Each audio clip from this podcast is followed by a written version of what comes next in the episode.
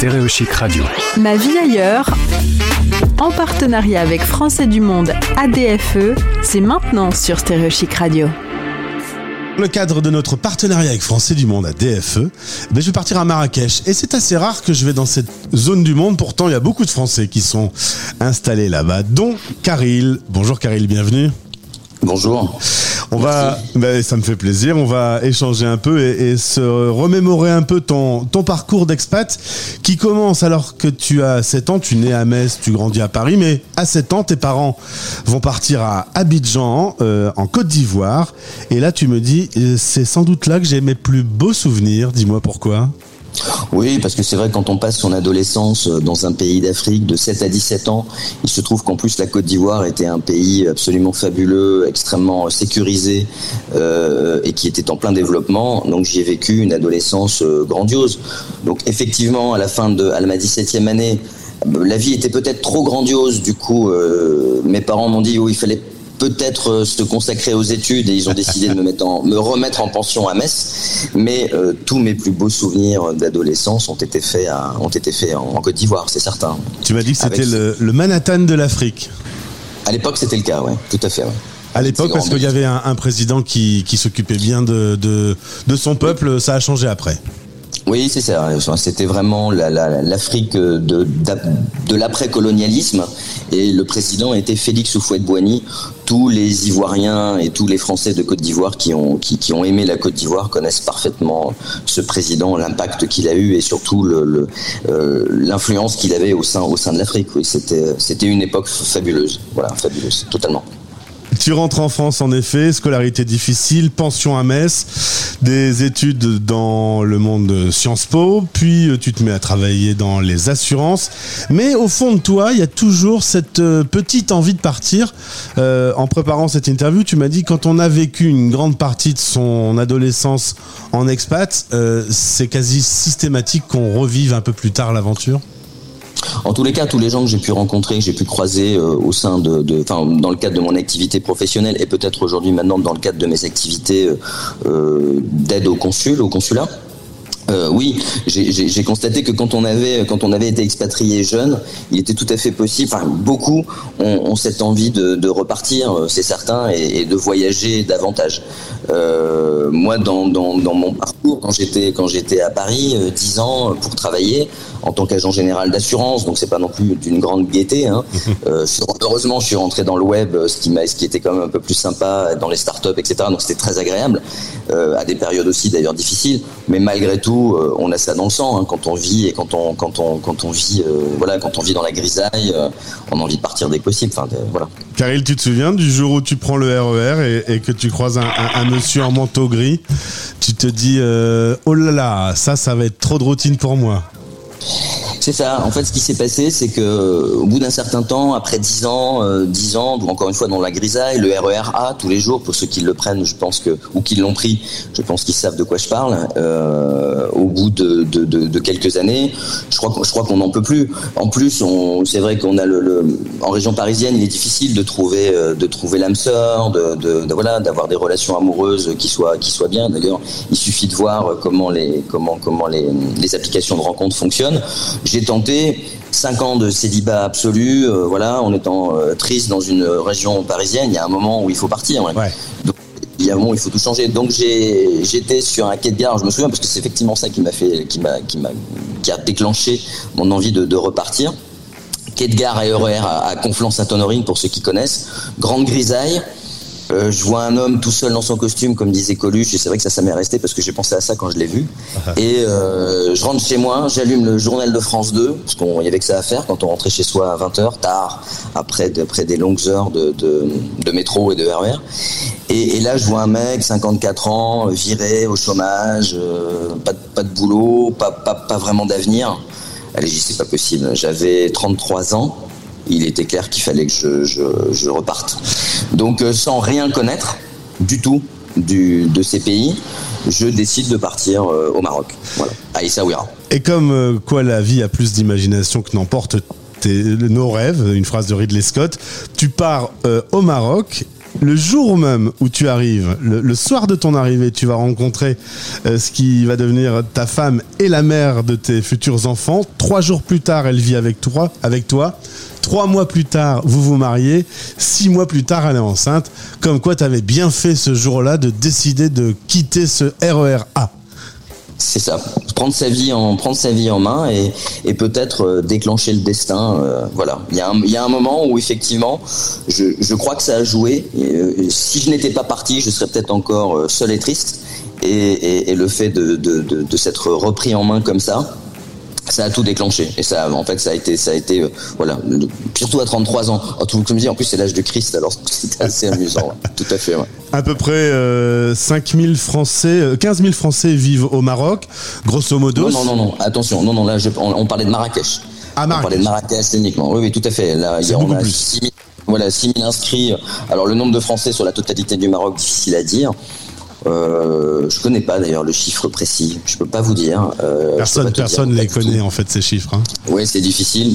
Peut-être. Alors moi, je, je, je, travaille avec la, avec les retraités français. On parle de 30 000, 40 000. C'est très difficile. À Marrakech, en tous les cas, on connaît quelques chiffres. C'est euh, presque 7 000 inscrits sur les listes électorales, sur la circonscription de Marrakech, hein, donc de Essaouira à Ouarzazate, en passant par, par Beni Mellal. Euh, 7 000 inscrits. On pense, on pense que les Français sont, en tous les cas à Marrakech, au moins 15 000. Euh, c'est très difficile. D'ailleurs, euh, si je peux me permettre de passer un message, sachez qu'il faut absolument s'inscrire pour une raison simple, c'est que les services consulaires sont calculés sur la base du nombre d'inscrits. Donc si vous appelez le consulat et que personne ne répond, c'est parce que justement, vous vous êtes pas inscrit et qu'il n'y a pas suffisamment de monde pour répondre au téléphone. On sent, euh, on, sent l'élu là derrière ce message. oui, exact. Oui, exact. Oui, ça, si, si tu, tu veux rebondir là-dessus, oui. Alors, il se trouve que j'ai pas mal travaillé et puis que sur la dernière année, j'ai décidé euh, d'aider euh, ma communauté parce que voilà, 15 ans de Maroc, on commence à connaître beaucoup de choses et je me suis dit que ça pouvait être intéressant de l'aider. Donc ma ma mentor euh, Bérangère Elambassi, qui est très connue de Français du Monde d'ailleurs, elle m'a dit de la rejoindre sur sa liste électorale et on a été on a été élus tous les deux parce qu'il y a beaucoup de monde qui ont voté pour elle initialement et donc pour moi en même temps. Et donc c'est un grand bonheur aujourd'hui de, de, de, travailler pour, pour, avec elle, pour aider ma communauté. Euh, voilà, depuis presque un an, c'est vraiment génial. Ouais. Donc tu es conseiller des Français de l'étranger, tu es président du Conseil consulaire, et un petit mot mhm. sur Madame la sénatrice et le nouveau euh, député, euh, c'est tout frais, c'était il y a à peine quelques jours très impliqué dans cette vie de Français expatriés. Du coup, euh, tu as tissé des liens avec le territoire politique. Exact, exact. En, fait, il se trouve que les, bah là, du coup, ça m'a beaucoup intéressé. On a envie, d'aider, on a envie de participer, on a envie de faire changer les choses. Euh, et, bah, il se trouve que voilà, moi, l'écologie a toujours été, euh, j'ai toujours été profondément écologiste, d'autant plus maintenant. Et puis j'ai deux enfants, donc il est hors de question que je leur laisse une planète comme on est en train de la laisser.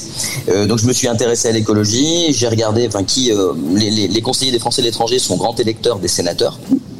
Donc j'ai un peu identifié euh, qui pouvait être euh, sénateur, euh, en l'occurrence sénatrice, pour nous représenter et représenter l'écologie. Ça a été Mélanie Vogel. Du parti politique Europe Écologie Les Verts. Donc j'y suis entré, je suis devenu un des référents pour l'Afrique et j'ai décidé de la soutenir. Alors ça a été une superbe aventure parce que c'est une femme absolument euh, extraordinaire et, euh, et, elle est passée. Donc, euh, pour elle, ça, a fonctionné et aujourd'hui elle traverse, elle, parcourt le monde pour amener l'écologie, expliquer les choses et en plus avec tout, son dynamisme et, sa jeunesse, elle n'a que 37 ans hein, au Sénat, c'est une vraie claque. voilà, donc c'est une grande chose. Donc avec, avec Mélanie Vogel, une, en plus, il y a des Français du monde aussi aujourd'hui, hein, donc on a, on a quand même beaucoup de chance. Et avec Mélanie Vogel, donc il y a, voilà, il y a, on sent qu'il y a des, une vraie, euh, une, une vraie écologie, enfin quelque chose de, de, de, puissant qui est en train de se développer euh, euh pour les Français de l'étranger au, Sénat, donc c'est quand même une grande chose.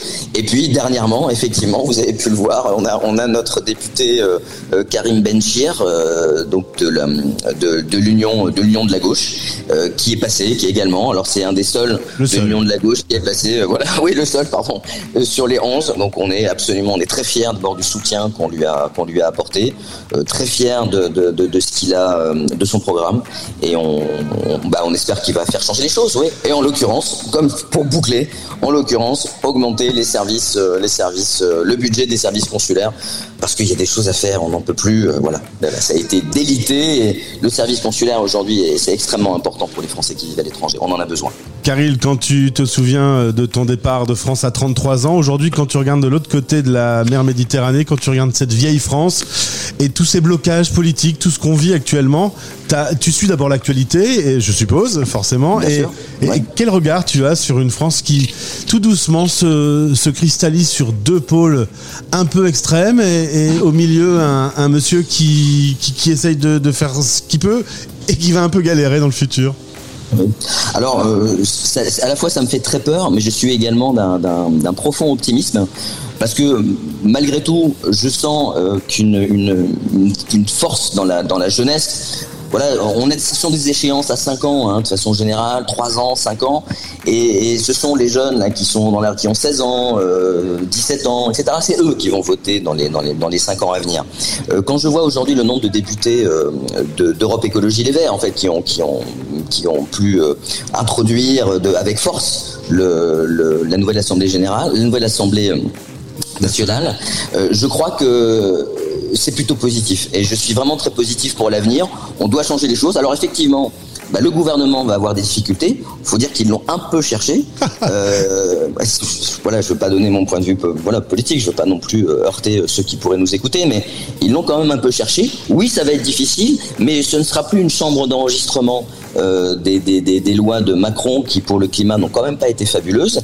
Ce sera une chambre des débats. Et donc, je suis, plutôt très positif par rapport à ce qui va se passer. Et encore une fois, peut-être que sur les deux trois années à venir ça va être compliqué mais de toute façon ce qui a été euh, lancé aujourd'hui ce qui a été lancé dimanche dernier euh, c'est un, mouvement extrêmement positif pour l'écologie pour la France on avait besoin de ça euh, donc je suis très heureux. Donc le regard que je porte aujourd'hui sur la France, d'ailleurs, maintenant je me partage davantage entre Paris et Marrakech de plus en plus. Et oui, oui, je trouve ça très positif. Donc il va y avoir beaucoup de débats et il va y avoir beaucoup de choses et, dans, dans l'intérêt des Français de l'étranger, mais aussi des Français, quoi, tout simplement. Caril, dernière question par rapport justement à l'écologie à Marrakech. Est-ce qu'on a des choses à apprendre de, du Maroc? Est-ce que euh, vous êtes vertueux dans ce, dans ce développement-là? Complètement, très fier également de mon pays d'adoption.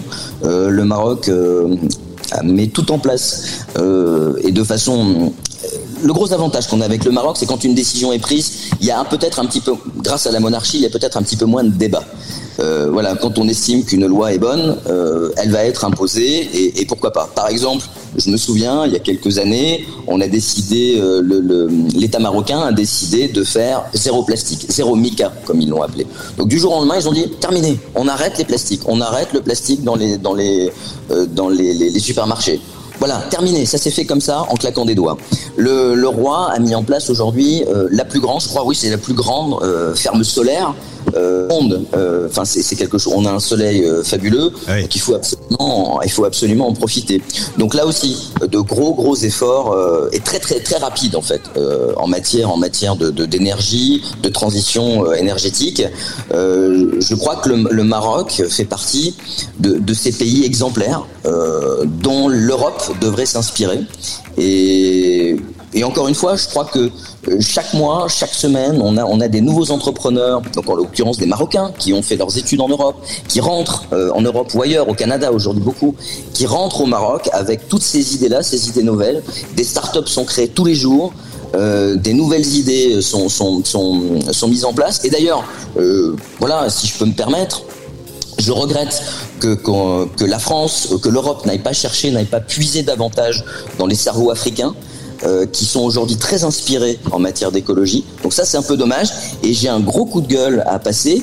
Il y avait le salon Vivatech qui vient de se dérouler euh, en France, euh, ou qui est le salon hein, inauguré par Macron, etc. Tout ça, eh ben, malheureusement, les, Marocains n'ont pas eu droit, n'ont pas eu de visa pour partir et, se, et être représenté davantage au salon Vivatech. Gros coup de gueule, on a des problèmes avec les visas, ça c'est une chose à changer. J'ose espérer que ça va être régularisé dans la prochaine année. Merci la nouvelle assemblée, ça ça va être notre prochaine notre prochaine euh, prochain combat. Prochain, ouais, prochain combat, plus que cheval de bataille, combat, exactement. Voilà. T'es content d'avoir décidé de quitter la routine du RER A, visiblement? Totalement. Et si je peux, si je peux, si je peux conseiller à, à tous ces, voilà, à tous ces gens euh, tristes, euh, voilà, si vous avez froid, si vous aimez pas trop la pluie, euh, ben n'hésitez pas, venez au Maroc, on vous serez bien accueillis. Et surtout pour les retraités, en matière de santé, c'est le top. On en reparlera. Karine, merci. merci d'avoir répondu à mes questions. C'était ma vie ailleurs. À bientôt sur l'antenne. Merci pour votre accueil. À très bientôt. C'était Ma vie ailleurs. Stéréo Chic Radio.